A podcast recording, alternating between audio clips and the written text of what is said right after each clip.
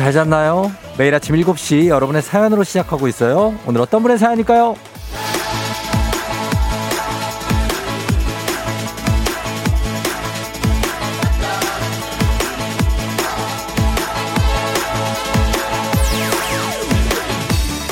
박성현님, 오늘 아내는 출근하고 전 휴무라서 독방 육아 당첨이네요. 근데 조금 수상한 게 왜 출근 준비하면서 놀러 가는 사람처럼 콧노래를 부르죠? 여보, 출근하는 거 맞지?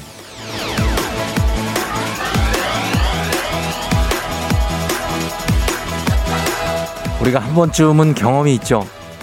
믿는 도끼에 발등 지켜본 경험.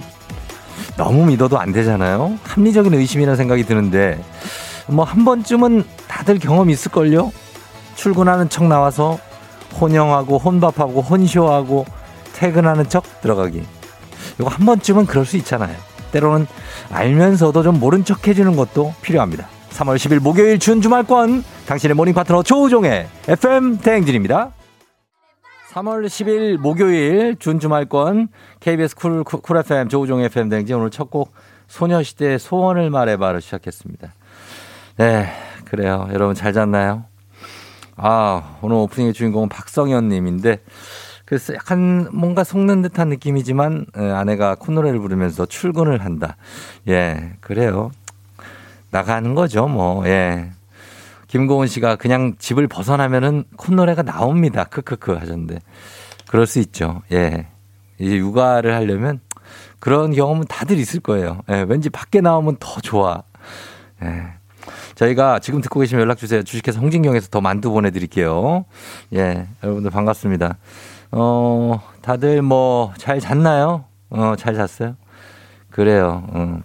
어제 이제 여기도 조, 조경선 씨도 쫑디 안녕하세요. 저 오늘 밤샜어요. 쫑디는 잘 잤어요 하시는데 어, 어제 장현석 씨도 그렇고 음. 그 대선 투표 보시느라고 밤 거의 잠 못 주무신 분들도 많네요. 그쵸? 어제 거의 뭐 결과가 한 몇 시, 한 2시 반? 3시? 넘어서, 예, 3시 반? 뭐 이 정도가 돼서 나왔기 때문에 그때까지 막 궁금하셨던 분들은 어, 잠 못 자고, 여기 또 있네. 7141님. 개표 방송보다 밤샜다고.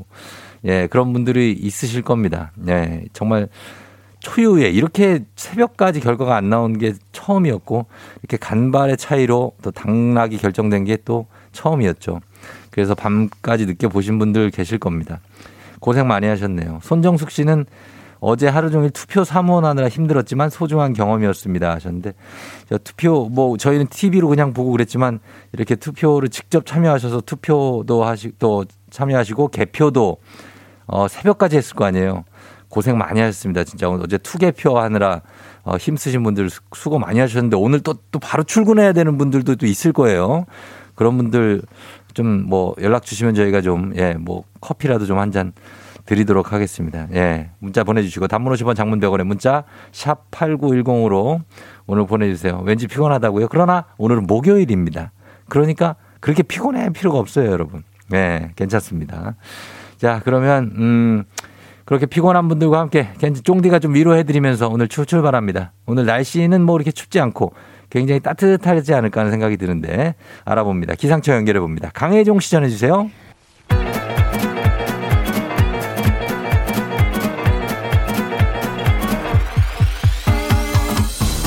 아, 아, 아, 그래요. 마이크 테스트요. 예, 들려요? 그래요. 행진이 이장이요. 예. 지금 다 행진이 주민 여러분들 소식 전해보시오. 행진이 단톡요.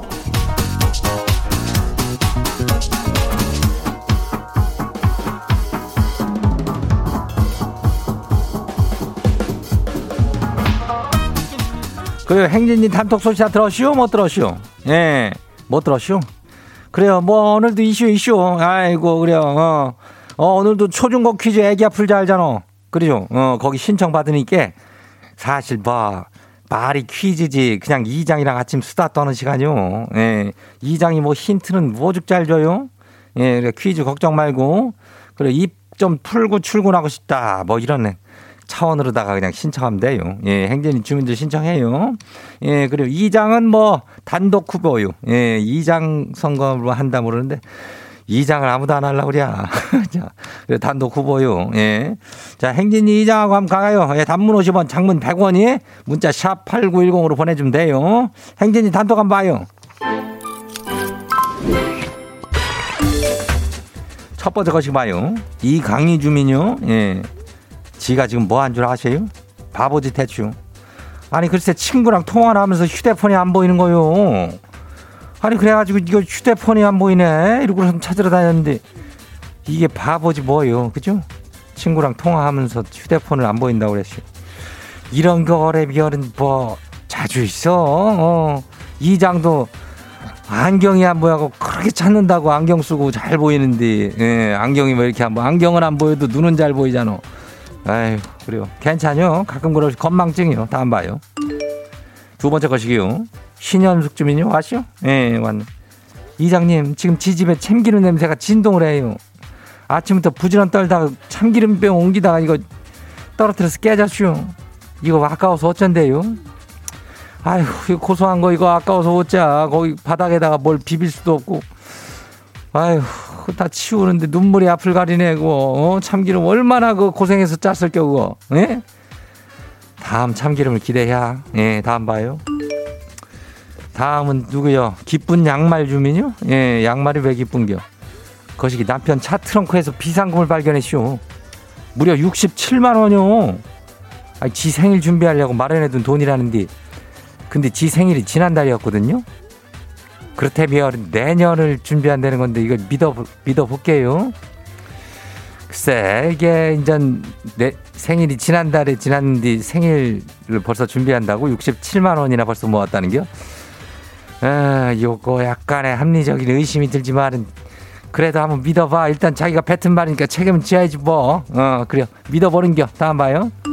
마지막이요. 손혜진 주민요. 엄마가 어제 PCR 검사하고 결과 기다려요. 온 가족이 너무 걱정하느라 잠을 못 잤쇼. 아휴, 그래요. 뭐, 걱정을, 지금 뭐, 한둘이 아뇨. 예, 그 기다리는데.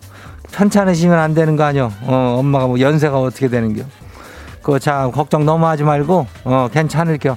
엄마 괜찮을 것이니까 너무 걱정하지 말고 엄마 잘해드려. 어? 그래요. 오늘 행진이 단톡에 소개된 주민 여러분께는 건강한 오리를 만나다 다양한 오리에서 오리 스테이크 세트를 갖다가 그냥 아주 아니면 야무지게 그냥 해가지고 거시게 해갖고 보내줄게요. 그래요. 행진이 단톡 내일도 열려요. 거시기 행진이 가족들한테 알려주고 싶은 정보나 소식 있으면은 행진이 단톡 이거 말머리 달아가지고 보내주면 돼요. 예, 그래요. 단문이 50원 거시기, 예, 단, 장문이 100원이 거시기, 예, 문자가 샤퍼고 89106. 예, 콩은 무료죠. 그래, 오늘 여기까지예요. 우리 사전에 풀펌이란 없다. 날카롭고 예리한 시선에 당신 언제 어디서나 찍기 본능이 발동한다. 구구절절한 사연보다 더 강력한 사진 한 장으로 승부한다. 인증의 민족. 오늘 인증의 민족 주제는 냉장고에 꼭 있어야 하는 필수템 한 가지. 떨어지기 전에 미리미리 사서 쟁여둬야 든든한 요리 쟁여둬야 되는 든든한 요리 아이템 찍어서 단문 50원 장문 100원에 문자 샵 8910으로 보내 주세요.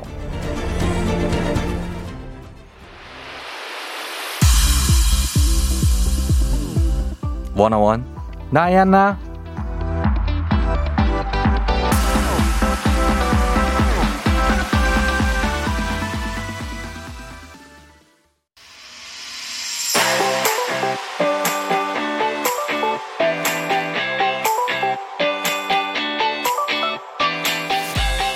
오늘 인증의 민족 냉장고에 꼭 있어야 하는 필수 요리 아이템.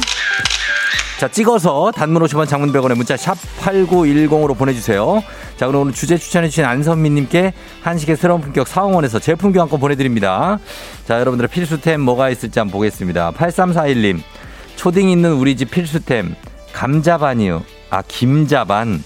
이거 안 하면 다른 반찬 필요 없죠 어, 김자반 이거 밥에 뿌려 먹는 거 그러니까 김은 김은 진리 아니에요 김은 어디에나 김은 맛있잖아요 밥에 그냥 싸 먹어도 김자반 뿌려 먹으면 느낌 있죠 예 다른 반찬 필요 없다 진짜 어. 3207님 참치 애기요 국이나 찌개 끓일 때 꼭 넣는데 감칠맛이 최고. 아, 한 스푼으로 요리의 완성 이렇게 돼 있네. 예, 참치액. 아, 요걸 넣으면 감칠맛이 나는 거. 아, 꼭 필요합니다. 예, 딱 들어있네요. 냉장고 안에. 7833님. 치킨 배달 가격이 너무 많이 올라서 냉동으로 바꿨어요. 흐흐. 치킨인데 요거, 어, 여기에 보면은 이게 너겟 같은데 이게 근데 닭날개가 들어있대요. 닭날개가 들어있는 것 같아. 어, 닭날개를 여기다 해가지고 이제 먹는데 치킨 값이 너무 올라가지고 직접 해 먹는다. 느낌 있죠. 예, 집에서 해 먹으면 웬만큼 시켜 먹는 것보다도 맛있죠. 자기 해 먹는 건데. 어, 괜찮아요. 7679님, 파요. 모든 재료의 필수품. 파를 안 넣으면 왠지 요리의 완성이 아닌 것 같아서 파는 떨어지지 않게 사놔요.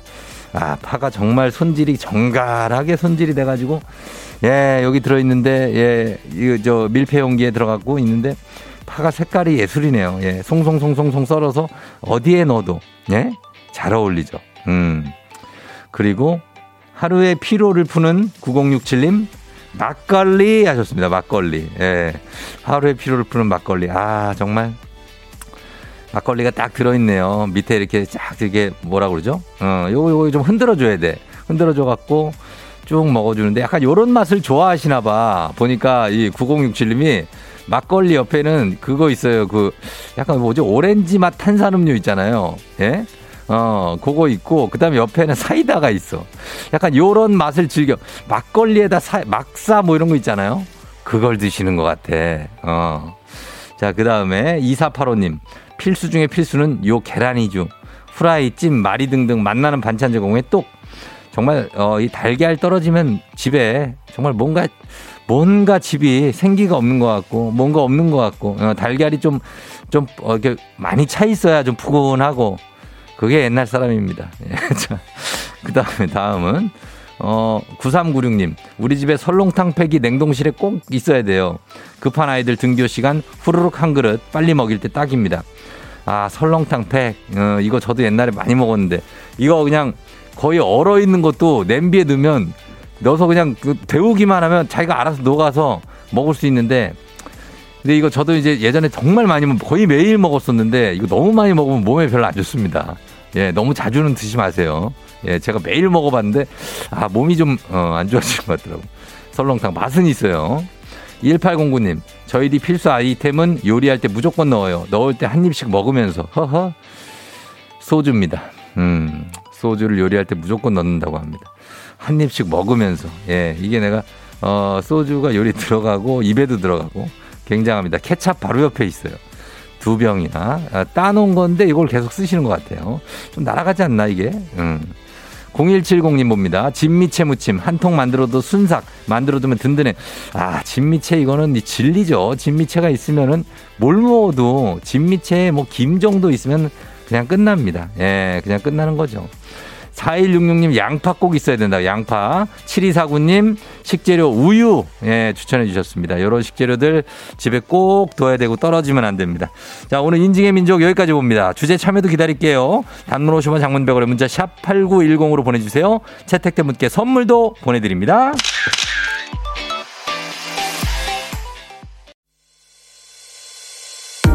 FM 대행진에서 드리는 선물입니다.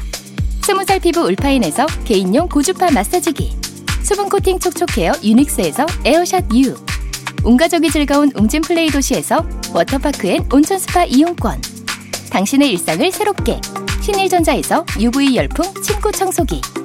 기능성 보관용기 데비마이어에서 그린백과 그린박스. inner beauty 브랜드 올린 아이비에서 아기 피부 어린 콜라겐. 아름다운 식탁 창조 주비푸드에서 자연에서 갈아 만든 생와사비 한 번 먹고 빠져드는 소스 전문 브랜드 청호식품에서 멸치 육수 세트. 무너진 피부 장벽 강화엔 엔서 나인틴에서 시카 판테놀 크림 세트. 오브맘에서 프리미엄 유산균 신터액트. 건강지킴이 비타민 하우스에서 알래스칸 코드리버 오일. 판촉물의 모든 것 유닉스 글로벌에서 여성용 장갑. 한식의 새로운 품격 사홍원에서 간식 세트. 문서서식 사이트 예스폼에서 문서서식 이용권 hair기기 전문 브랜드 JMW에서 전문가용 헤어드라이어. medical skincare 브랜드 DMS에서 코르테 화장품 세트. 갈배 사이다로 속 시원하게 음료. 첼로 사진 예술원에서 가족 사진 촬영권. 천연 화장품 봉프레에서 모바일 상품 교환권. 아름다운 비주얼 아비주에서 뷰티 상품권. 의사가 만든 베개 시가드 닥터필로에서 3중 구조 베개. 미세먼지 고민 해결 뷰인스에서 all-in-one facial cleanser 건강한 기업 오트리 푸드 빌리지에서 재미랩 그래놀라. 에브리바디 엑센에서 블루투스 이어폰. so nice한 세차 독일 소낙스에서 에어컨 히터 살균 탈취 제품. 판촉물 전문 그룹 기프코 기프코에서 KF94 마스크. 내 건강을 생각하는 청내 H&D에서 청소기를 드립니다.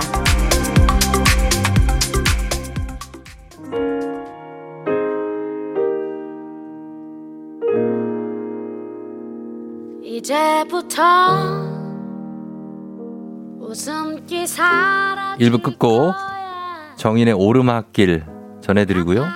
저는 잠시 후 애기야 풀자 여러분 신청 많이 해주세요. 다시 돌아올게요. 그래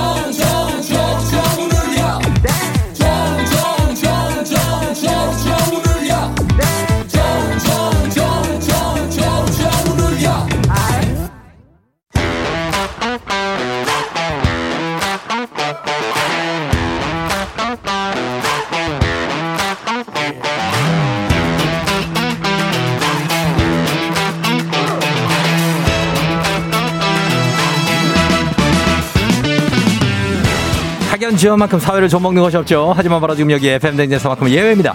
오고 지원의 몸과 마음을 기대어가는 코너. 애기야 풀자. 퀴즈 풀자 애기야.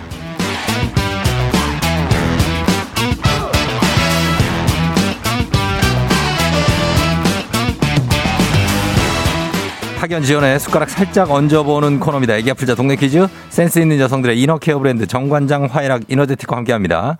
자 학교의 명예를 걸고 도전하는 참가자 이 참가자가 같은 학교 혹은 같은 동네에서 학교를 나왔다면 바로 응원의 문자 보내주시면 됩니다.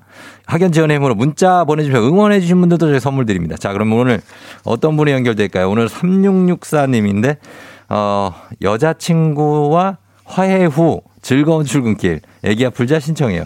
걸어봅니다. 예, 즐거운 출근길이니까 뭐 걸어도 실례가 안 되겠어. 갑니다. 난이도 10만 원 상대 선물을 그런 초등 문제, 난이도 중 12만 원 상대 선물을 중학교 문제, 난이도 상 15만 원 상대 선물을 그런 고등학교 문제 어떤 거 푸시겠습니까? 저 초등학교 문제 풀겠습니다. 초등학교 문제를 선택해 주셨습니다. 자, 어느 초등학교 나오신 누구신가요? 저는 고양시에 나온 이제 아 고양시에 모감 초등학교 나온 지용이라고 합니다. 지용 씨. 네, 어, 이름이 지용이에요? 네 맞습니다. 어, 모감 초등학교 고양시 여기 어디 쪽에 있어요? 여기 어. 이제 삼성 스타필드 에서 아. 조금 더 들어가면 벽제 쪽에 있어요. 삼성 옆에 지축 지나서?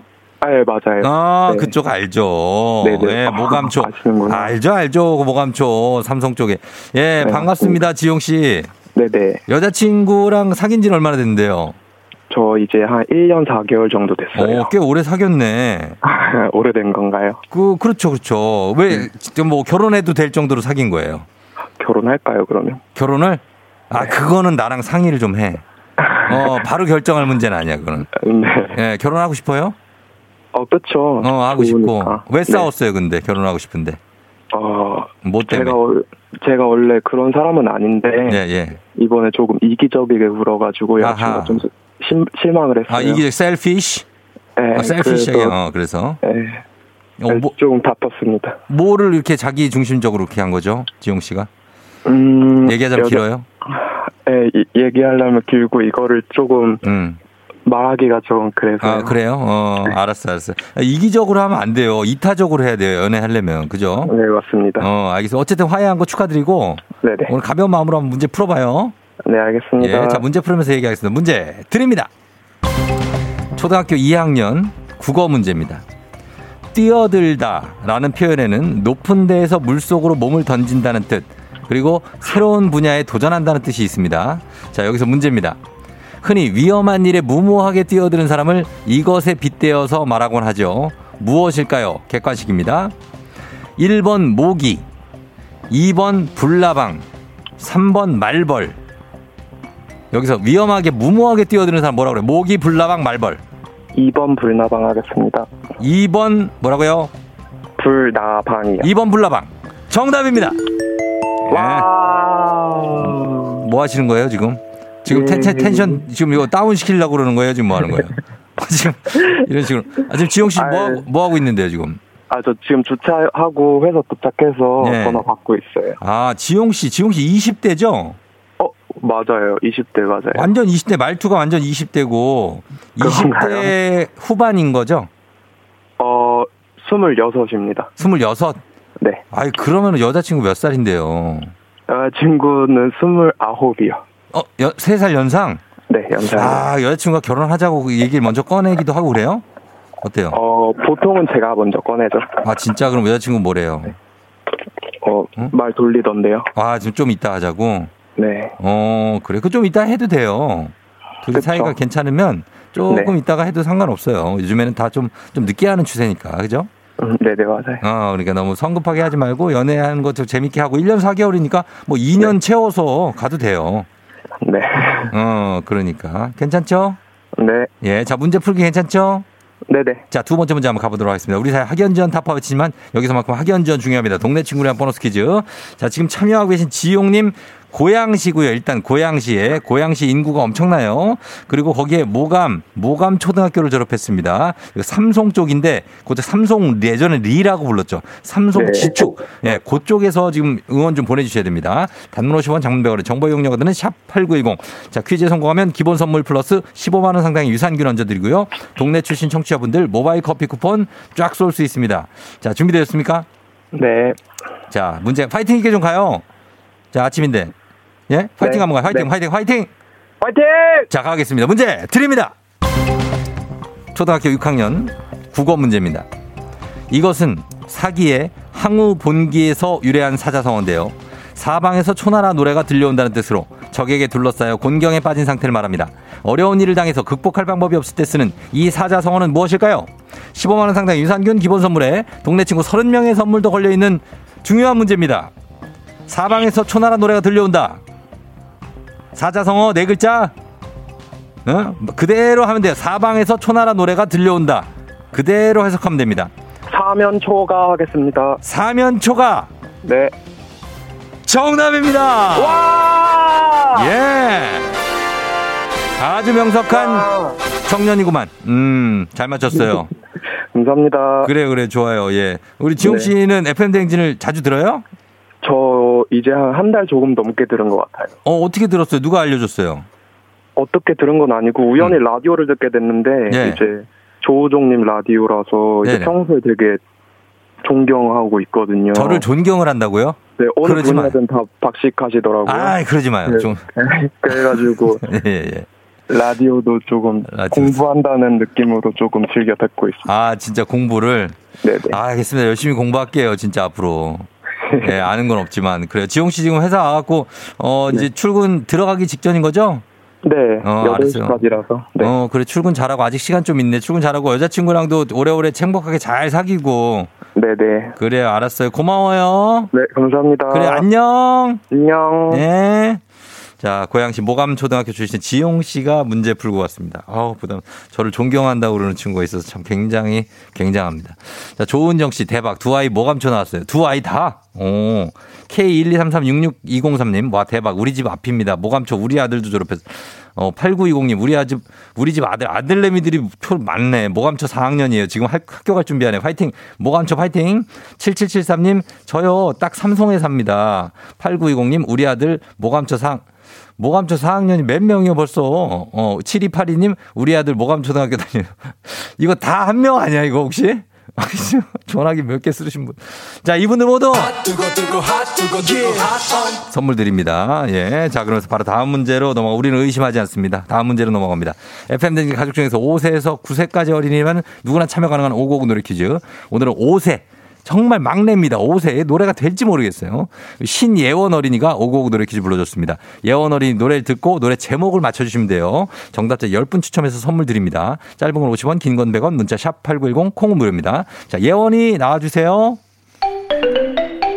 흔들리는 꽃 아버지 독에서 어머나?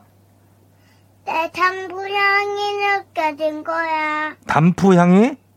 이런가 공기에 불을 담을 버린 거야. 아이고, 진짜 완소 귀요미네. 예. 내 단푸 향이는. 아이고, 예, 다섯 살.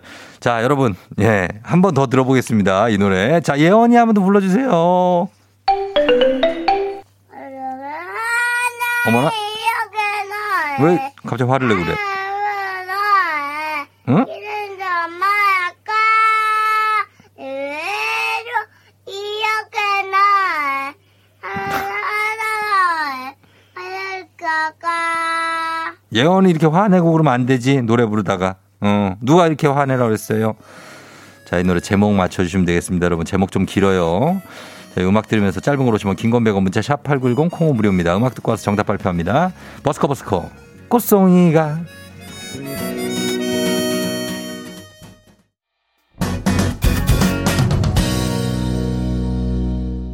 버스커 버스커 꽃송이가 듣고 왔습니다. 자, 오늘 우리 다섯 살 예원이가 불러준 이 노래 정답 뭘지 확인하도록 하겠습니다. 오늘 정답 뭐죠?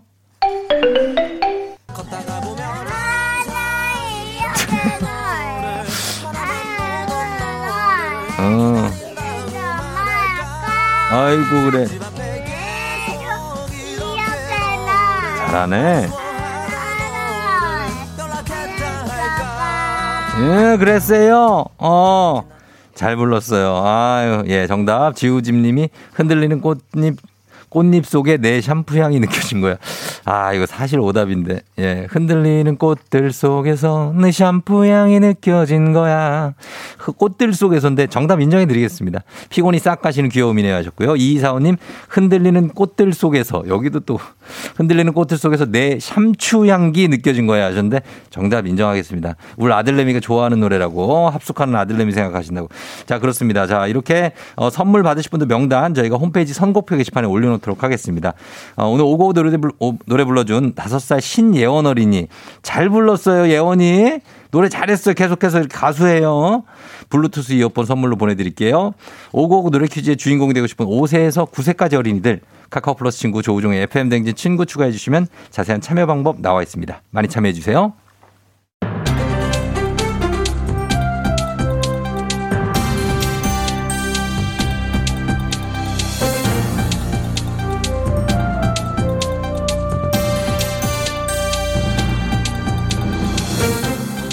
관윤상의 빅마우스 저는 손 석석석석석 회입니다. 소비 지출액이 근로소득을 넘어서는 나이, 생애 주기 수지 적자 전환 연령이 지난 2010년 56세, 56세에서 2019년에 60세로 높아졌다지요. 안녕하세요. 서울 뚝배기 국민 아버지 주연이 걸랑요. 그러니까 버는 것보다 쓰는 게 더 많다 이거잖아요. 버는 돈은 조금인데 저 그렇게 많이 쓰면 어떻게 하자는 거야? 우리가 언제까지 벌라는 거야? 퇴직 후에도 대체 일자리에서 경제 활동을 지속해야지요. 노후의 생애 주기 적자에 잘 대처하려면 청장년기, 그러니까 소득이 높을 때 저축을 해둬야 하는데요. 자식이 한참 젊었을 때 많이 벌면 뭐해? 그만큼 많이 들어가는데 애 키우니까 너도 알잖아. 애 학원비, 방과후 비용 왜 이렇게 비싼 거야? 그리고 클 나이라 그런지 왜 이렇게 또 먹고 싶은 것도 많고 많이 먹어? 정말 공감을 안 할 수가 없지요. 자식이 너좀 우니? 아니요, 울지는 않지요. 하지만 걱정이 좀 되긴 하는데요. 생애 주기, 생애 수지 적자 전환 연령이 높아지는데 평균 퇴직 연령은 최근 10년간 약 49세. 법정 정년인 60세에 크게 미치지 못하고 있지요. 내가 내 발로 시원하게 사직서라도 내고 나왔으면 억울하진 않지. 이건 타이가 아니라 타이. 등 떠밀려서 나왔단 말이야. 나뿐만이 아니걸랑요. 조기 퇴직자 40%가 등 떠밀려 나온 거라고. 그러니까 우리가 얼마나 억울하겠어. 한창 벌어야 하는데 나가래요. 하, 모아놓은 돈도 없는데 일자리도 없어요. 그러면은 저, 저 앞으로는 어떻게 아시가 막 지금 그러니까 걱정이라는 거 아니야. 내 인생이 나는 저 터널인 줄 알았어. 깜깜해. 어우.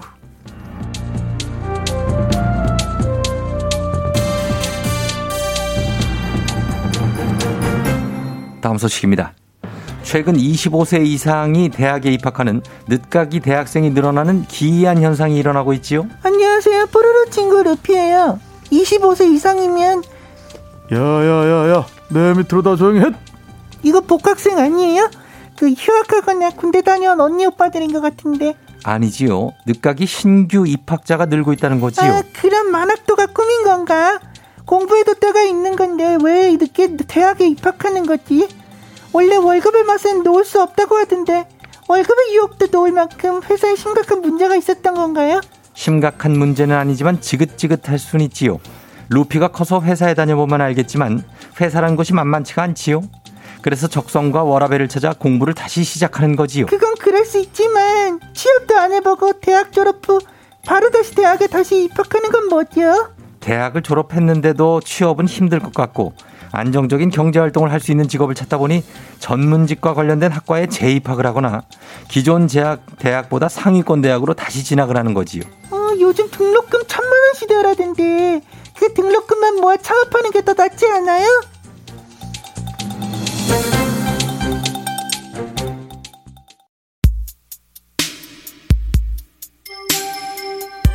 또 엄청난 명곡이 하나 나오죠.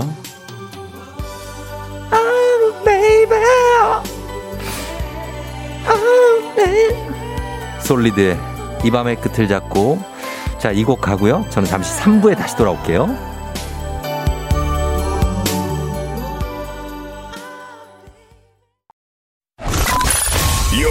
rocking with the DJ.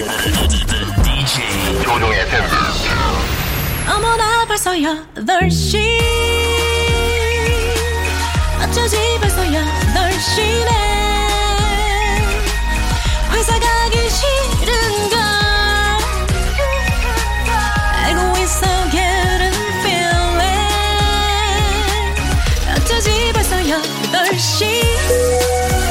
승객 여러분의 팬데믹 기장 조우종입니다. 더 멋진 변화의 시작 티웨이 항공과 함께하는 벌써더쇼. 자 오늘은 샌프란시스코로 떠나봅니다. 지금 바로 준주말권 목요일 아침 상황 여러분 바로바로바로바로 보내주시오. 담은 50원 장문병원의 정보 용료들은 문자 샵 8910 콩은 무료입니다. 자 그럼 우리 비행기 이륙해봅니다. 갑니다. Let's get it!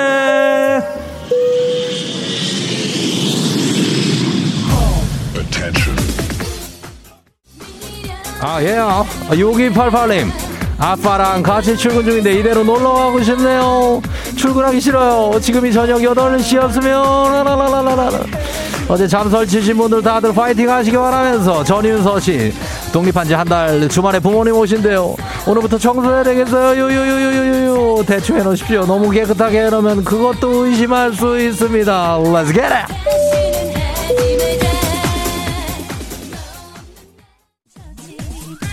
아, 예, 자, 오늘, 오늘 멀리 가족들이 떨어져 있는 백지수 씨 생일 축하드리면서 K123228377 남편 새차 출고될 때까지 저랑 같이 출퇴근을 하는데 할 말이 너무 없네요. 고요합니다.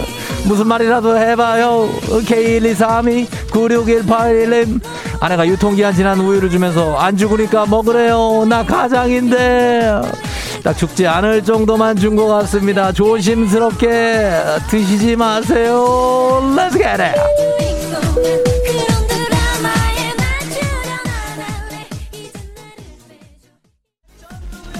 아, 예, 어, 그대요. 마세요. 나는 정말. 아, 예, 함께. 함께님 아침 고봉밥으로 먹고 가는 초딩 아들이 급식에 치킨이랑 스파게티 나온다고 우유 한 잔만 마시고 가네요. 많이 먹고 와. 아허, 알아요. 요. 모습을 뒤로 하고 슬픈 마음 아, 아 정말 떠나는가 컴온 예 9382님 초등 고등학생인데 등교길에 버스에서 쫑디 목소리 나와 너무 즐겁게 등교 중이에요 오늘도 파이팅 하겠습니다 우리 고등학생 여러분들도 등교 파이팅입니다 컴온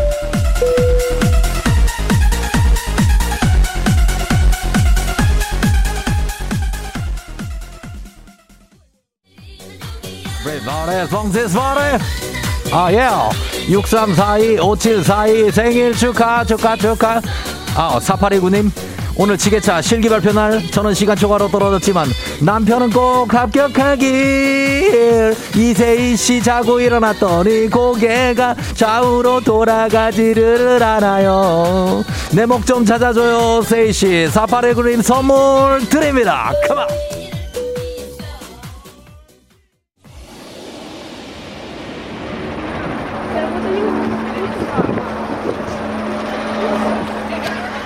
FM 네이버스 8시오. 저는 지금 금문교가 한눈에 내려다 보이는 샌프란시스코 소살리토의 viewpoint에 올라와 있습니다. viewpoint. 깎아지른 듯한 절벽 위에서 내려다 보이는 붉은색 금문교의 모습이 정말 아름답습니다. 이곳은 세계적인 관광지만큼 전 세계에서 많은 사람들이 와 있네요.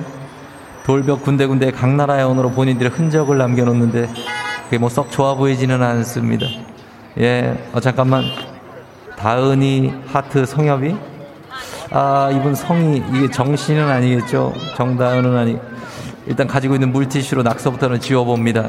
다은아, 이거 최다은, 박다은, 김다은, 유다은, 방다은, 정다은만 아니면 된다. 어. 코로나 시대 여행을 떠나지 못하는 청취자들에는 여행지 ASMR 내일도 원하는 곳으로 안전하게 모시도록 하겠습니다. thank you very 감사하면서 졸린 분들 다들 화이팅 하면서 가겠습니다. 자, 오늘 날씨 알아보죠. 기상청 연결합니다. 강혜종 씨 전해주세요. 조종의 FM 대행진.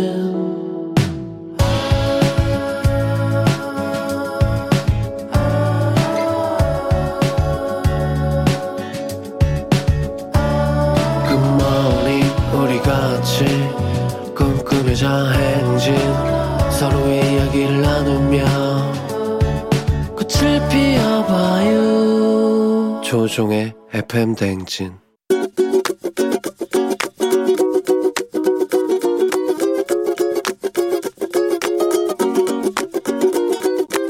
저는 사회초년생인 딸에게 잔소리를 좀 하려고 합니다.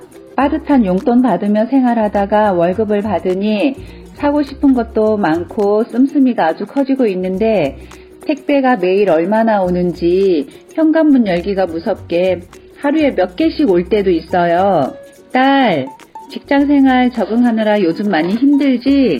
그렇게 힘들게 번 돈 이제는 아껴서 저축도 좀 해야 하지 않겠니? 요즘 청년 희망 저축이라는 좋은 상품도 있던데 시드머니 만들어서 독립 준비도 해야지. 내 돈 내산이라고 하면서 그렇게 쇼핑만 하다간 계속 엄마 잔소리 들으면서 살 수도 있다는 걸 명심해. 그리고 택배 상자나 포장지는 바로 재활용하면서 깔끔하게 처리 좀 해줬으면 좋겠어.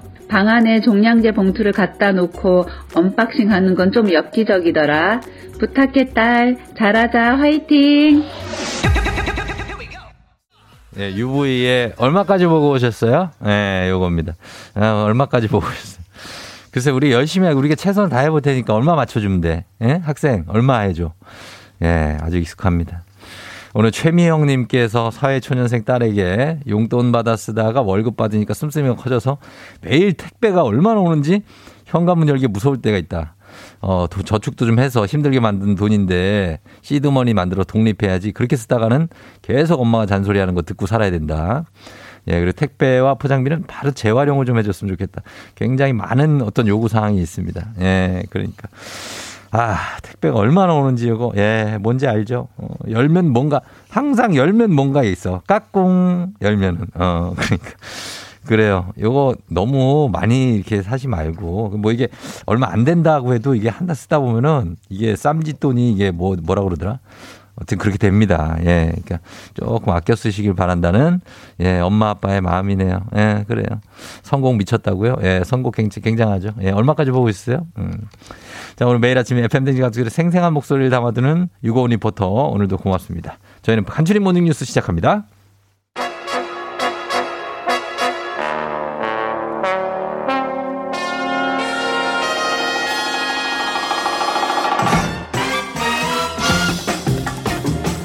간추린 모닝 뉴스. 자, 오늘도 KBS의 서영민 기자와 함께 하도록 하겠습니다.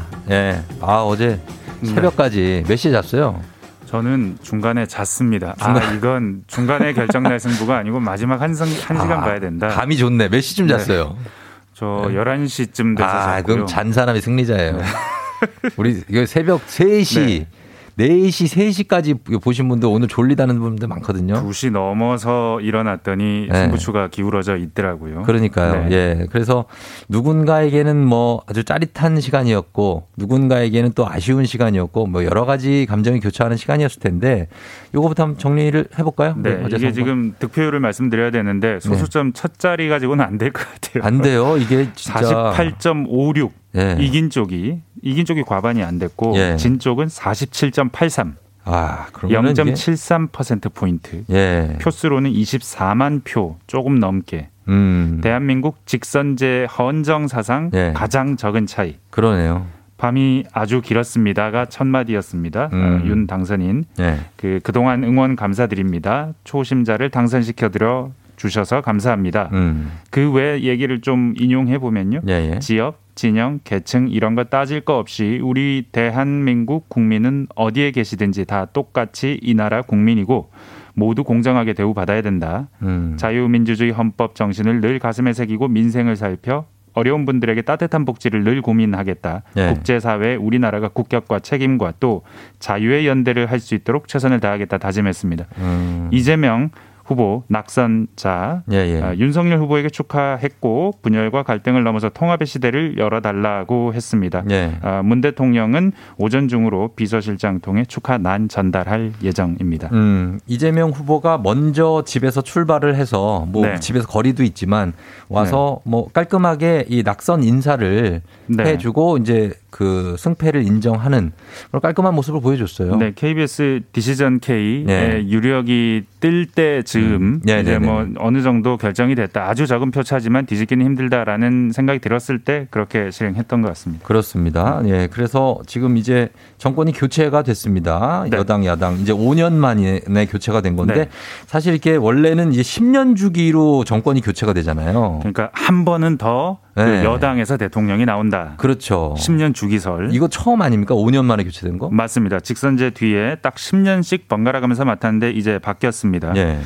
왜 이렇게 됐을까? 윤 당선인의 가장 큰 선거 전략을 보면 네. 무도한 정권을 교체하자. 음. 버릇없는 머슴을 갈아치워 달라였으니까 거기에 있겠죠. 예. 그윤 당선인 말 중에 오직 26년간 국민을 괴롭히는 부정부패와만 싸워온 저를 예. 이 자리에 불러내서 정권 교체를 하명하신 것으로 예. 저도 알고 있습니다.라고 예. 했습니다. 이렇게 당선된 초반에 어, 가지고 있던 이런 마음을 계속 이어가야죠. 네. 예, 그게 참 중요할 텐데 어제 선거 정말 박빙이어가지고 많은 분들이 시청을 하실 텐데 승부처가 어디에서 나왔을까요? 표심 그 자체만 보면요. 예. 어, 서울과 충청을 이겼다. 그래서 어. 이겼다. 네. 왜냐하면 출구조사도 아주 그 바듯한 차이인데도 충청권이 정말 바듯했는데 네. 실제로 열어보니까 충청권을 다 윤 후보가 이겼거든요. 세종시만 음. 빼면요. 예, 예. 일단 그거 하나. 음. 그 보수당의 후보가 네. 20대에서 굉장한 선전을 했다. 음. 여기는 뭐 물론 내막이 있죠. 네. 이대남과 이대녀. 그렇죠. 남녀표가 좀 네. 갈렸죠. 갈라치기라는 비판을 들어가면서도 네. 묵묵히 20대 남성에게 뭐 표심 호소했고 네. 그게 어느 정도 먹혔다는 거. 요 두 가지가 있고 예.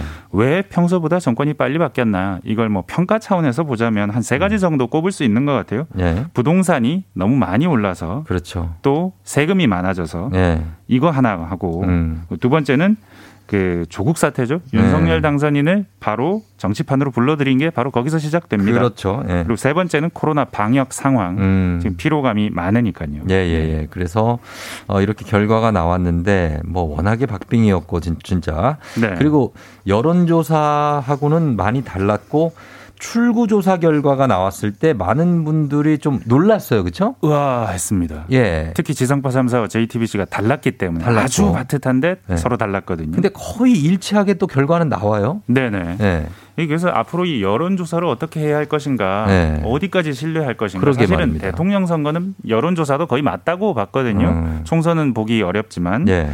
근데 이게 깜깜이 기간에도 심지어 오차 범위 밖으로 벌어지는 그러니까요. 조사가 대선 직전에 네. 7% 포인트 이상 벌어지는 것도 있었고 음. 가까워도 리얼미터 같은 경우에 3.1% 포인트였단 말이죠. 예.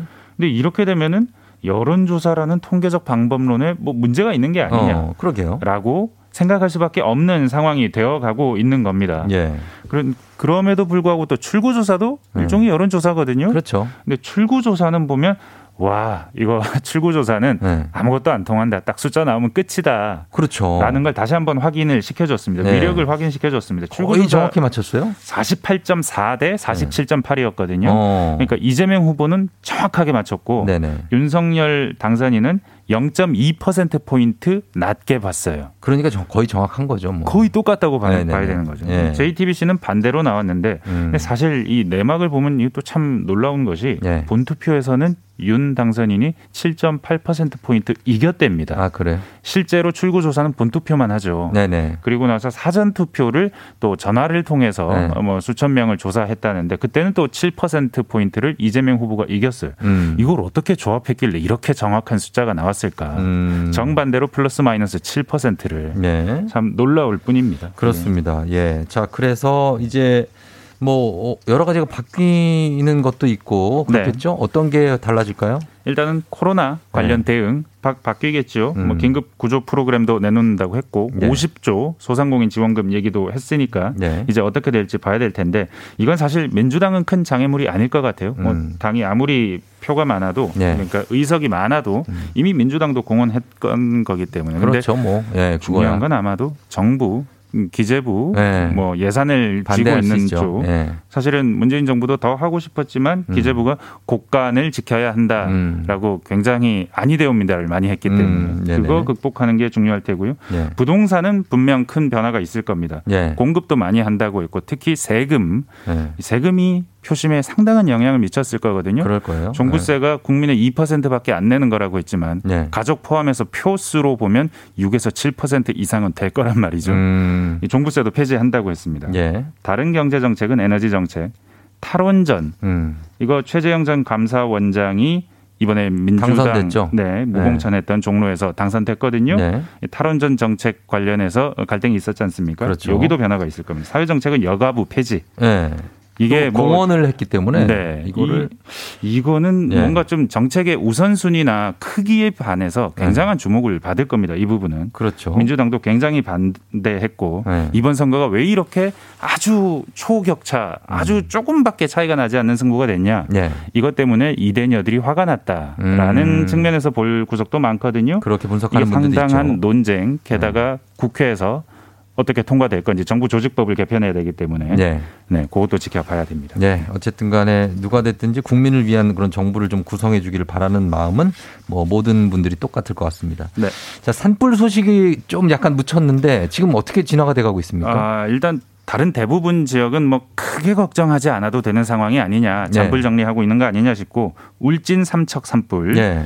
6에서 80% 정도의 진화율 보이고 있습니다. 어. 아, 산불 영향 구역에 오늘도 인력을 투입하고요. 예. 아, 바람 여건 같은 건 진화에 큰 무리가 없을 것 같습니다. 그렇게 바람이 세지 않다고 합니다. 예. 특히 울진 쪽 오늘 금강송 군락지를 이렇게 진압이 되면 음. 화재가 지금 응봉산 거기가 강하죠, 좀. 네, 여기가 예. 강하다고 하거든요. 여기에 뭐 주부를 잡는 음. 꼭 오늘 잡았으면 좋겠습니다.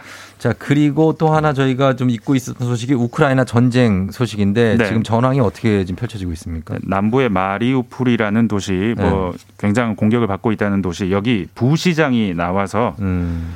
1,100여 명이 죽었다. 네. 민간인이 예. 그래서 시신을 아, 집단으로 돌아가셨네. 있다. 네, 이런 얘기를 했습니다. 예. 아, 숨진 주민들이 도시 중심부 묘지에 집단 매장되고 있다는 얘기였고 음. 이미 일주일 전부터 난방 전기 가스 공급 끊겼고 식량 의욕 의약품도 굉장히 부족하다. 네. 아, 우크라이나 외무장관은 트위터 통해서 러시아군이 40만 명을 인질로 잡고 인도주의적 지원과 대피를 차단하고 있다고 비판했습니다. 아, 일단은 좀 애도의 마음을 표하면서도 네. 이 전쟁 흐름에 대한 신호일 수 있으니까 이 얘기도 좀 해야 되는데 어제 해외 증시가 많이 올랐어요. 네. 이게 왜 그런 거라고 분석됩니까? 이게 지금 전쟁 얘기하면서 또 돈 얘기하는 어. 것 같아서 죄송스럽긴 하지만 분명히 그, 예. 그 금융시장에서 예. 가장 전쟁에 대한 분위기를 잘 맞거든요. 예. 프랑스 7%, 음. 독일은 7.9%. 많이 올랐어요. 굉장히 많이 올랐습니다. 예, 다우도 2%, 나스닥도 3.6%. 예. 이게 유가가 10% 이상 떨어졌습니다. 브렌트유도 유가 뭐. 뭐 북해 예. 네. 브렌트유도. 네. 상품 가격도 좀 진정세가 있었고요. 음. 이게 사실 변동성 자체가 없어졌다기보다는 예. 약간 두려움은 있지만 전쟁이 진정될 수 있다는 기대감이 생긴 음. 겁니다. 예. 원만하게 해결될 수 있다. 왜냐하면 젤렌스키 우크라이나 대통령이 외신 인터뷰에서 음. 서방의 나토 가입 추진을 압박하지 않을 것이다. 음. 구걸하지 않을 것이다. 러시아도 대화를 계속하겠다 했거든요. 예. 확실한 건 아무것도 없지만 여튼 그런 신호들에 반응한 것 같습니다. 알겠습니다. 서영민 기자와 함께 했습니다. 고맙습니다. 감사합니다. 네. 자, 오늘 잠시 후에 부자의 세계 우리 교수님이 나오십니다. 그래서 경제에 대해서 한 총괄적으로 살펴보도록 하겠습니다. 금방 다시 돌아올게요.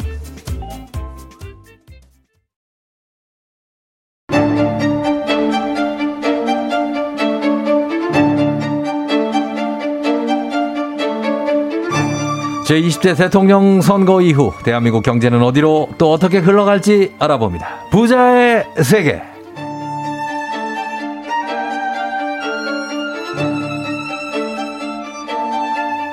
자, 어제 치러진 제20대 대통령 선거에서 초초초초 초박빙으로 예, 그래서 윤석열 후보가 당선이 됐죠. 그래서 부자의 세계 오늘은 이 이분과 함께 어, 대통령 당선인의 경제 정책을 한번 살펴보고 전망을 한번 해보도록 하겠습니다. 경제 읽어주는 남자 경익남 예 한양대학교 김광석 교수님 어서 오세요. 네, 안녕하세요. 경제 읽어주는 남자 네. 김광석입니다. 반갑습니다. 반갑습니다. 예, 네. 경제를 읽어주시고 경제 이슈를 쉽게 알려주는 너튜브 채널도 하시죠? 네, 그렇습니다. 경제 읽어주는 남자 채널 운영하고 있는데요. 예. 정말 많은 분들이 음. 이렇게 경제가 워낙 어제 다르고 오늘 다르고 그러니까 음, 예, 예. 그 경제 현안을 제대로 이해하고 싶어서 예, 예. 현안에 대해서 어. 관심 많이 보여주고 계신 것 같습니다. 그래요. 예, 네. 교수님이신데도 굉장히 느낌이 아주 영하시네요. 영 하려고 노력했습니다. 네, FM 대행진 제가 너무나 팬이고요. 아, 예. 아, 주? 오랜 시간 동안 네네. 즐겨 듣다가 아유, 그래요. 이 자리에 참석한다고 하니까 예. 제가 정장을 입어야 될지 아니, 좀 너무 좋습니다. 예. 네. 굉장히 예. 좋아요. 완전 네. OOTD가 오늘 네. 딱입니다. 아, 그렇습니까? 예, 아, 네. 딱이고요. 감사합니다. 네, 청자켓으로 느낌을 확 주셨어요. 좋습니다. 예. 오늘 그러면은 저희가 한 빠르게 한번 다뤄볼게요. 그렇습니다. 예. 어, 어, 우리 이 윤- 지금 오늘 대통령 당선인이 나왔기 때문에 네. 경제 공약 중에서 경제 산업 전반에 대한 거 하나, 주식 시장 하나, 부동산 시장 하나, 그리고 중소기업 소상공인 지원 하나 이렇게 네 가지로 갈게요. 그렇게 하겠습니다. 예. 자, 그러면 어 정치가 사실 경제를 결정한다는 말이 있을 정도로 지금 뭐 대통령이 새로 들어서고 정부가 들어서면 경제 정책 흐름이 또 확 바뀌잖아요. 예. 어떻습니까? 이 윤석열 당선인의 경제 정책 큰 그림을 어떻게 그릴 것 같아요? 완전히 바뀐다고 생각하시면 좋겠습니다. 그래요? 제가 이 말씀 말이 네. 있다고 하셨잖아요. 제가 제 칼럼에다가 예. 어떻게 썼냐면 음. 예, 국민은 정치를 결정하고 예. 정치는 경제를 결정한다. 어. 결국 새로운 리더가 앞으로의 방향성을 결정한다. 네. 근데 진보 정당 같은 경우는 네. 진보 정당 여, 뭐 여야 할 것 없이 경제 정책의 방향은 두 가지입니다. 네. 성장과 분배. 그렇죠. 둘 다 중요해요. 네. 그러나 그 두 가지가 상충될 경우라면 진보 정당은 상대적으로 분배 가죠. 분배 를 좀 그렇죠. 초점을 두고요. 네. 당연히 보수 정당 같은 경우는 성장에 초점을 둔다. 네. 그래서 이름을 이렇게 지었죠. 역동적 혁신 성장. 어. 그러니까 문재인 정부가 소득주도 성장이라고 했다면 네. 민간 주도의 역동적 혁신 성장. 그러니까 음. 분배, 소득주도 성장은 분배라는 의미가 내포되어. 있잖아요. 예, 예. 분배보다는 성장에 초점을 두겠다. 음. 그것이 이제 경제 정책의 큰 그림이라고 생각하시면 좀 도움이 될 것 같아요. 그래요. 짧게 표현하면 역동적 혁신 성장이다. 그러면 요즘에 이제 대선 이후에 경제 분야에서 대전환의 시기가 올 거다 이런 말이 많이 들리는데 이 대전환의 시기라는 게 무슨 말입니까? 대전환을 한 10가지로 풀이를 하는데요. 제가 두 가지만 강조하겠습니다. 네, 두 가지 만, 예, 두 가지만. 한 가지가 디지털 대전환이에요. 어. KBS도 디지털부 다 만드셨잖아요. 그럼요. 그러니까 디지털 전환, digital transformation을 지원하겠다. 네. 두 번째가 에너지 대전환이에요. 그렇죠. 석유 혹은 석탄과 같은 화석 연료 기반에서 네. 재생에너지 탈탄소로 가겠다. 어. 이두 가지인데 이게 좀 다른 게 뭐냐면요. 네. 디지털 대전환은요. A에서 B로 바뀌는 게 아니라 A에서 A 다시로 바뀌는 거예요. 아. 근데 에너지 대전환은 더 강력합니다. 왜냐하면 A에서 B로 바뀌는 거예요. 네. 그렇죠. 완전히 바뀌는 거죠. 완전히 바뀌는 거예요. 어. 그그두 가지가 이제 대전환의 핵심이라고 볼 수 있는데요. 예. 결국 두 후보가 지금 음. 뭐 당선인이지만 예. 모든 에, 대통령 후보가 이 대전환이라는 것은 동시에 받아들이고 있었어요. 음. 그렇기 때문에 대전환에 맞는 향후 5년의 나라 살림을 네. 이 대전환기에 걸맞게 경제 정책 공약들을 이미 제시했었거든요. 음. 그런 것을 좀 상세하게 살펴보면 좋을 것 같아요. 그래요. 그러면은 이번에 당선인이 제시한 경제 정책, 대응책 뭐 이런 거를 좀 간략하게 설명이 가능합니까? 네, 첫 번째 디지털 대전환이라는 관점에서는요. 네.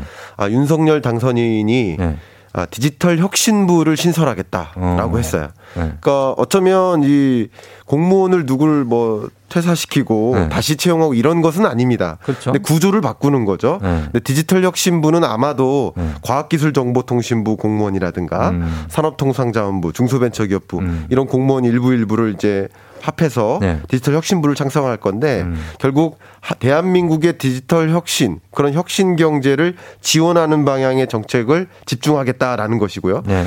여러분이 또 관심 있으실 만한 게 네. 디지털 인재 양성- 양성입니다. 어. 여러분은 어떤 채용 공고 여러분이 너무나 좋아하시는 그런 기업들 네. 이직하고 싶으신 분들 마찬가지인데 어, 네, 네. 그 채용 공고 사이트 가보시면 네. 모두 다 디지털 인재 찾아요. 그렇죠. 그러니까 그런 디지털 인재의 수요가 많으니까 네. 그런 인재를 양성 하겠다가 핵심 공약 중에 하나입니다. 어. 그리고 두 번째 중요 이게 굉장히 많이 이야기 나오는 네, 건데 네. 에너지 대전환이에요. 에너지. 근데 당연히 두 후보가 똑같이 제시한 게이 네. 석유나 석탄과 같은 화석 연료 기반에서 네. 재생에너지 기반으로 전환하겠다는 것 같아요. 음. 다만 원자력 발전을 어떻게 할 것인가 원전? 이건데 네. 윤석열 당선인 같은 경우는 네. 원자력 발전을 굉장히 중요한 경제 정책으로 어. 제시하고 있었습니다. 어, 예. 그러니까 우리나라가 세계적으로 네. 이 원자력 발전에 대한 인지도가 높아요. 네. 국제적으로도 굉장히 높게 인정을 받고 있습니다. 어, 그래요? 일본하고도 경합이 있었는데 음. 일본은 사고가 있었잖아요. 그렇죠. 그러니까 특히 이 대통령 그 TV 토론 네. 후보 TV 토론에서도 네. 이 텍서넘이라는 단어가 좀 화제가 됐었는데 네.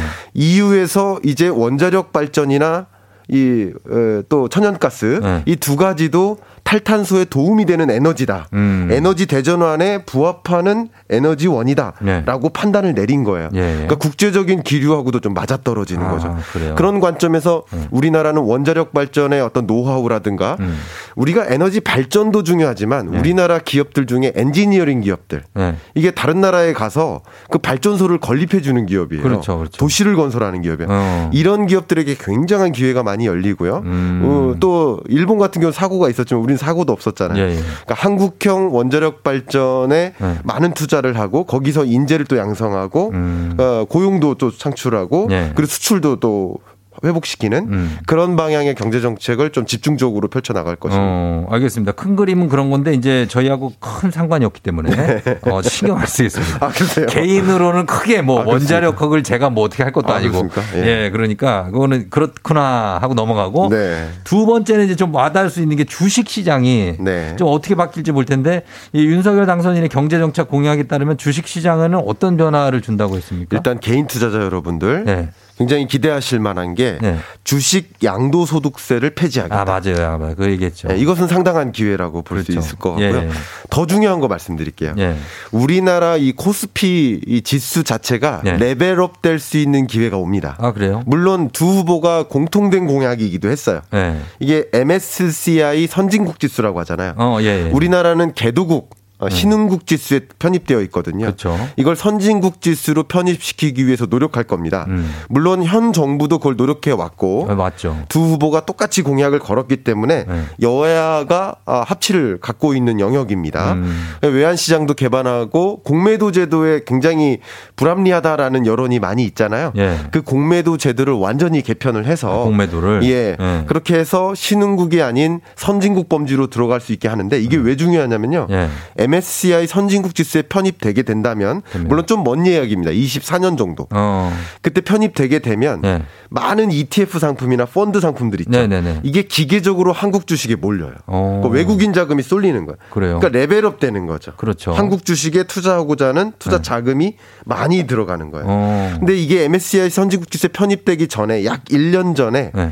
아, 후보군에 들어갑니다. 어. 그때부터 이제 관심이 집중되기 때문에 네. 그때는 기계적으로 어떤 펀드 상품들을 중심으로 외국인 자금이 유입되겠지만 네. 23년 중반, 네. 상반 요 정도에는 네. 이미 어 한국도 선진국 지수에 편입되겠구나. 음. 경제 규모 면에서 선진국인데 음. 어 그러면 투자 관점에서도 선진국이구나 어. 하면서 네. 이 안정성도 찾고 외국인 자금이 직접 투자로. 쏠립니다. 어. 그러면서 주식 가치가 레벨업 될 수 있는 기회가 열립니다. 네. 물론 제가 앞에 말씀드린 원자력 발전이나 네. 또 조금 이따 말씀드릴 뭐 건설 산업이나 이런 영역에도 상당한 기회가 있기 때문에 음. 네. 그런 기회를 포착한 많은 이제 투자자들이 네. 그런 아, 소위 말하는 테마주죠. 네. 아, 그런 산업에 많이 투자 의사 결정을 하면서 어. 아, 기회가 좀 열릴 수도 있고요. 어, 백, 백소영 씨가 쉽게 좀 부탁드린다고. 아, 어려웠습니까? 아, 이가 어렵다기보다는 예. 좀 어렵죠.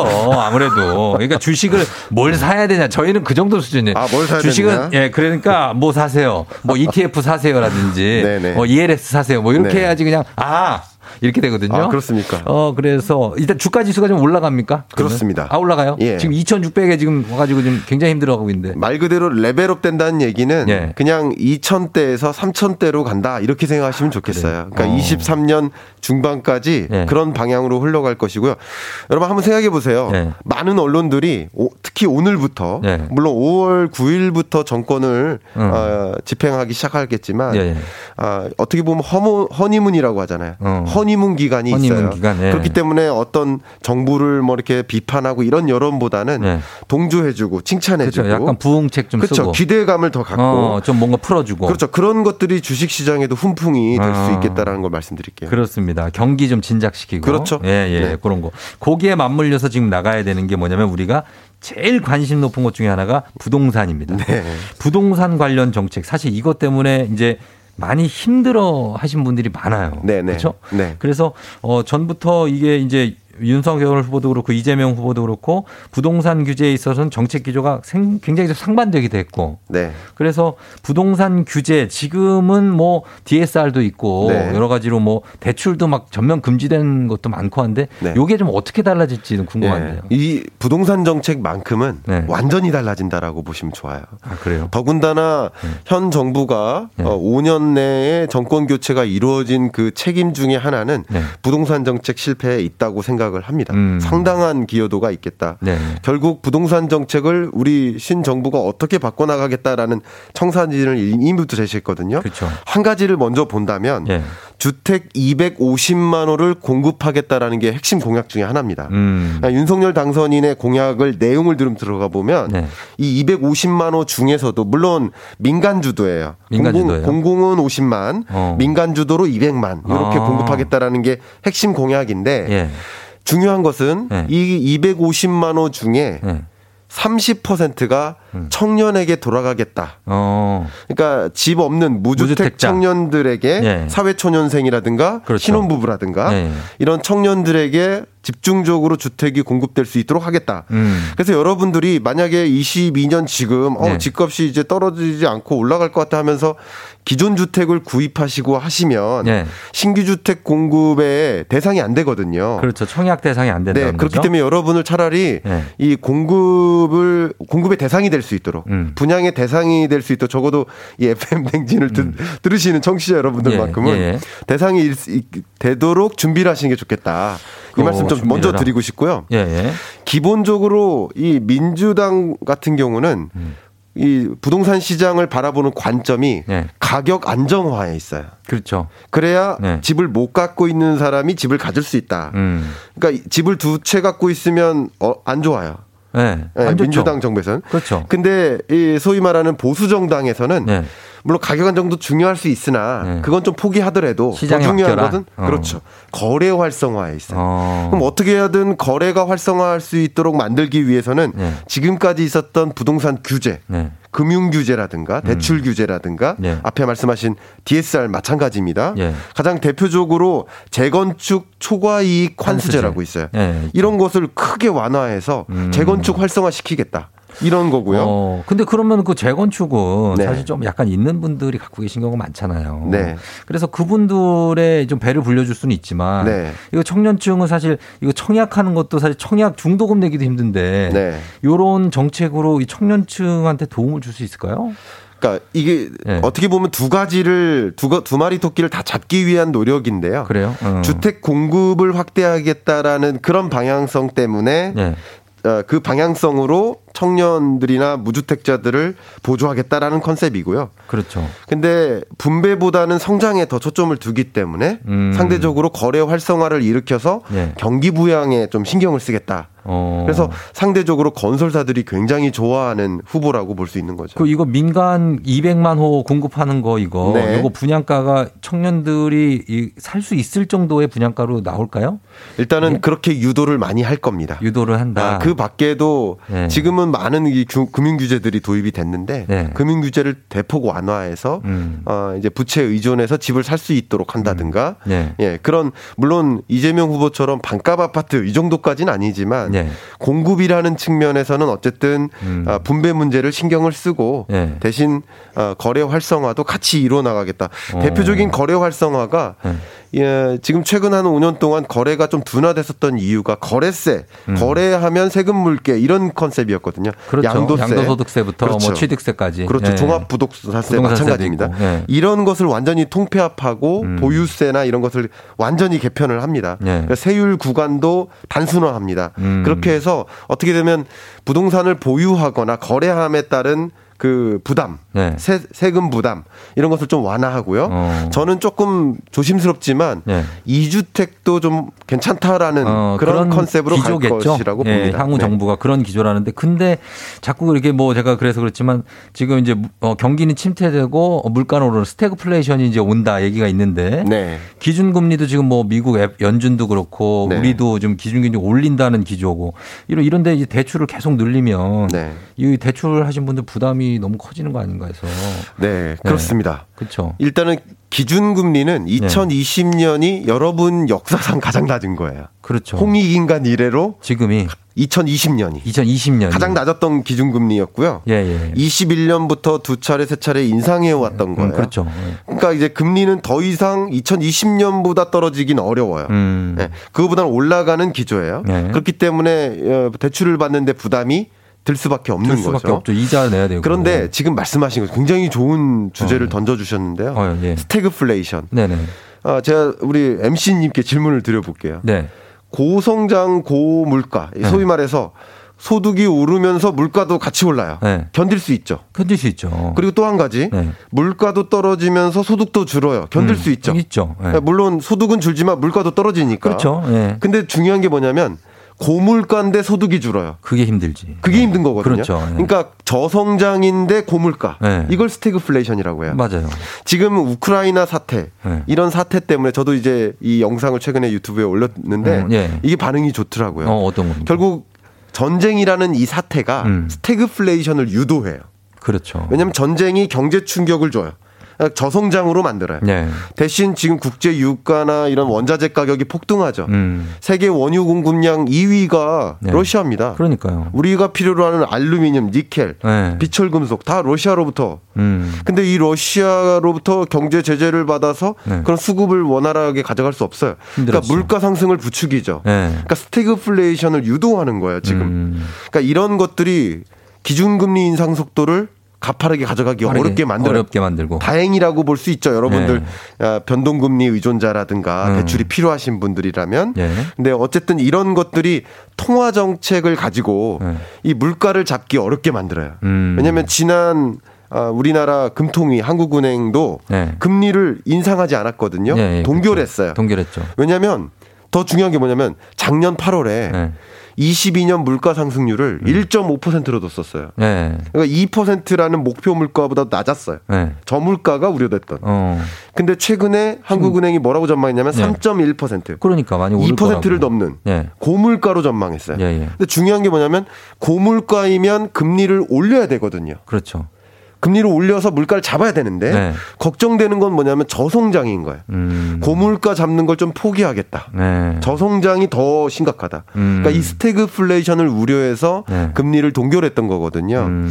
그러니까 이런 통화 정책이 어떻게 취해야 될지 갈림길이 있습니다. 네. 그래서 제가 새 정부는 통화 정책이 이 스태그플레이션에서는 그 금융 당국이 할 수 있는 일이 많이 없기 때문에 예. 재정 정책으로 이 문제를 풀어야 된다. 음. 아, 새 정부가 이 문제를 네. 중요하게 예, 네. 풀어야 된다. 예. 아, 제가 과제를 먼저 드렸습니다. 일단 그럼 말씀드리 지금 뭐 그러면 이제 대출 음. 대출 지금 이제 원래는 40%까지 허용을 했었잖아요. 네네. 요거 다시 풀릴까요? 아니면 계속 지금 정책 유지될까요? 아, 5년 전으로 다시 돌아간다. 다시 이렇게 생각하시면 좋겠습니다. 아, 그래서 대출 40%뭐 허용하고 네. 뭐 DSR 같은 경우에도 급기야는 좀 변동이 가능할 수 그렇습니다. DSR이나 DTI 기준. 네. 그러니까 지금 여러분들이 정책 공약으로 제시한 것들 중에 뭐가 제대로 이행될까를 좀 생각하시면 좋겠는데 네. 법 개정이 필요 없이 가능한 것들은 먼저 도입이 됩니다. 음. 되고. 근데 법 개정이 필요한 것들은 국회를 통과해야 되는 것들 음. 네네. 그런 것들은 이제 지금 현재 민주당이 과반을 차지하고 있기 180 때문에 예.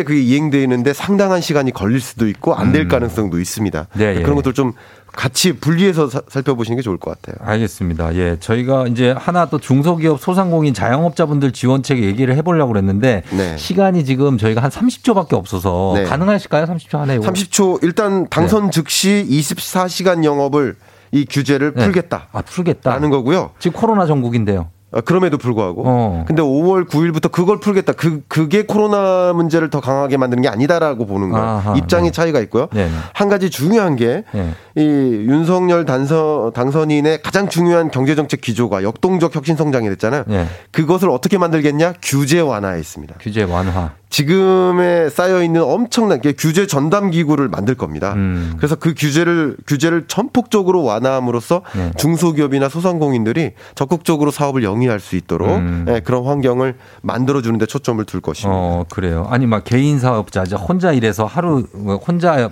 버는 분들. 네네. 그런 분들은 기업하고는 좀 다르거든요. 네 네 맞습니다. 그래서 그분들도 좀 지원해 줄 수 있는. 맞습니다. 그런 네. 아, 대출 규제도 있고요. 네. 지금 대출 규제 때문에 대출에 의존할 수가 없거든요. 음, 음, 음. 그런 부분도 있고요. 또 자영업자 여러분들한테 어쩌면 희소식일 수도 있겠지만, 음, 네. 그러니까 최저임금 인상에 대한 접근이 다릅니다. 음. 그러니까 진보 정당에서는 최저임금을 빨리 더 고- 빨리 높여서 음. 네네. 아, 소득 저소득층이 좀 소득을 더 여, 갖게 만들자라는 네. 컨셉이었는데 네네네. 그렇게 하면 자영업자 여러분들이 힘드시잖아요. 음, 네. 그러니까 자영업자들을 위해서 52시간 규제라든가 알겠습니다. 예, 노동 규제를 좀 완화하겠다라는 네네네. 게 주요한 정책이죠. 알겠습니다. 아, 시간을 저희가 정해서 다 써서 어, 오늘은 부자의 세계에서 한양대학교 김광석 교수님과 함께 어, 당선인이 대통령 당선인이 내세운 경제 정책 그리고 앞으로 전망 알아봤습니다.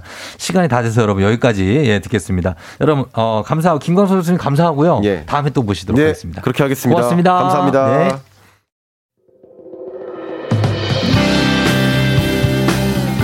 자, 오늘 목요일입니다, 여러분. 네, 월요일 아니에요. 어, 기운 내고요. 어, 저희는 금요일에 다시 만나고 어, 적재 권진아의 빛나는 당신을 위해 전해드리면서 쫑디 인사드릴게요. 여러분 오늘도 골든벨 울리는 하루 되시길 바랄게요.